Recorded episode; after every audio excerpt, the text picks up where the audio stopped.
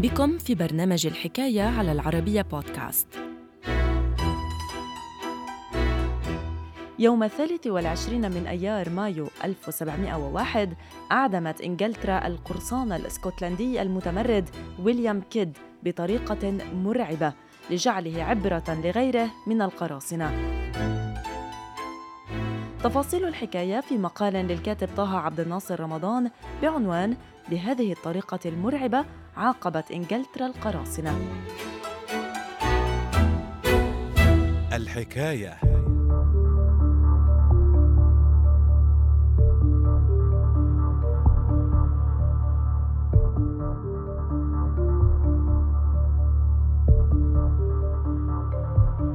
بين منتصف القرن السابع عشر وثلاثينيات القرن الثامن عشر عاش العالم على وقع العصر الذهبي للقرصنة حيث نشط القراصنة بشكل كبير في بحر الكاريبي. فقد عمد الفرنسيون والإنجليز لمهاجمة الممتلكات والسفن الإسبانية بالمنطقة لنهبها وخطف أو قتل من عليها إضافة للقرصنة العثمانية بالبحر المتوسط.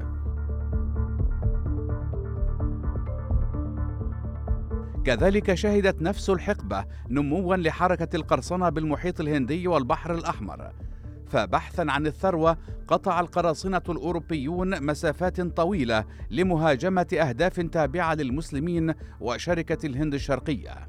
وبينما عمل البعض ضمن نظام القرصنة التفويضية التي كانت مدعومة بوثائق تفويض تقدمها دولة ما لسفن مسلحة لمهاجمة سفن دول أخرى معادية لجأ آخرون للعمل بشكل منفرد فهاجموا جميع السفن التي مرت من أمامهم مثيرين بذلك الرعب بالبحار.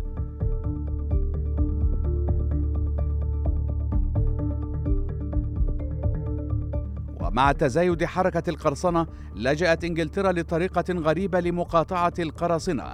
كان الهدف منها جعل كل من يعاقب بها عبرة لغيره. فبمنطقة وابينغ بلندن ثبتت السلطات على ضفاف نهر التيمز منصة إعدام.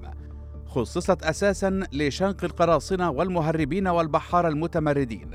وقد ظلت هذه المنصة قيد الاستخدام لمئات السنين حيث سجل ظهورها لأول مرة مطلع القرن السابع واستخدمت آخر مرة عام 1830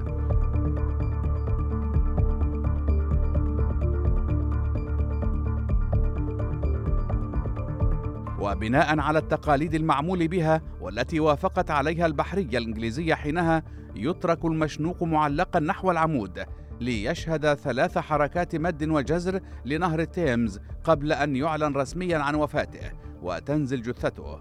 وقبل وضع حبل المشنقة حول رقبته يساق المذنب في جولة يمر خلالها ببرج وجسر لندن. كما يسمح له أيضا بالمرور بإحدى الحانات لشرب ربع جالون من المواد الكحولية.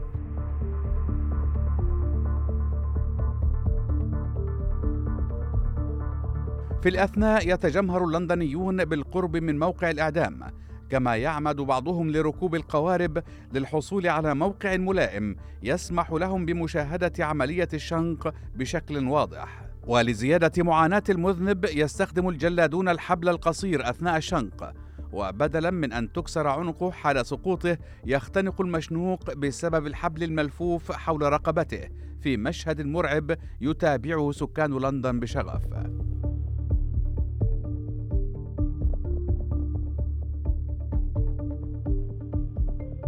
ويصنف القرصان الإسكتلندي ويليام كيد كأشهر من أعدم على هذه المنصة أمام سكان لندن. فبعد أن عمل لسنوات لصالح الإنجليز كقرصان مفوض هاجم خلالها السفن الفرنسية بشمال القارة الأمريكية. انتقل ويليام كيد أواخر القرن السابع عشر نحو المحيط الهندي. حيث تمرد وعمد رفقة طاقمه لمهاجمة سفن إنجليزية مثيرا بذلك غضب المسؤولين بلندن الذين طالبوا باعتقاله حال عودته نحو القارة الأمريكية.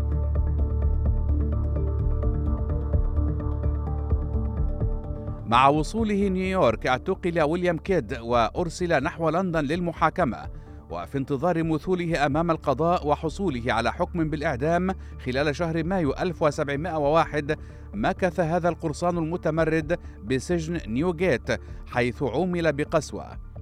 يوم تنفيذ الحكم الموافق للثالث والعشرين من مايو 1701 شنق ويليام كيد مرتين.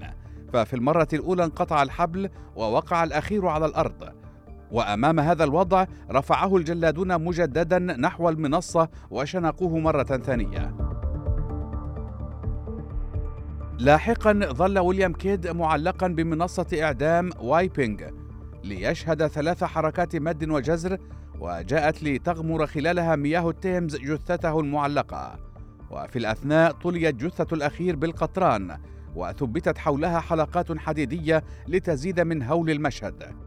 ومن خلال ذلك أرادت السلطات الإنجليزية بث الرعب في نفوس الأهالي عن طريق تهديدهم بمصير مماثل في حال تحولهم لقراصنة أو ممارستهم لأنشطة أخرى غير مرغوب بها.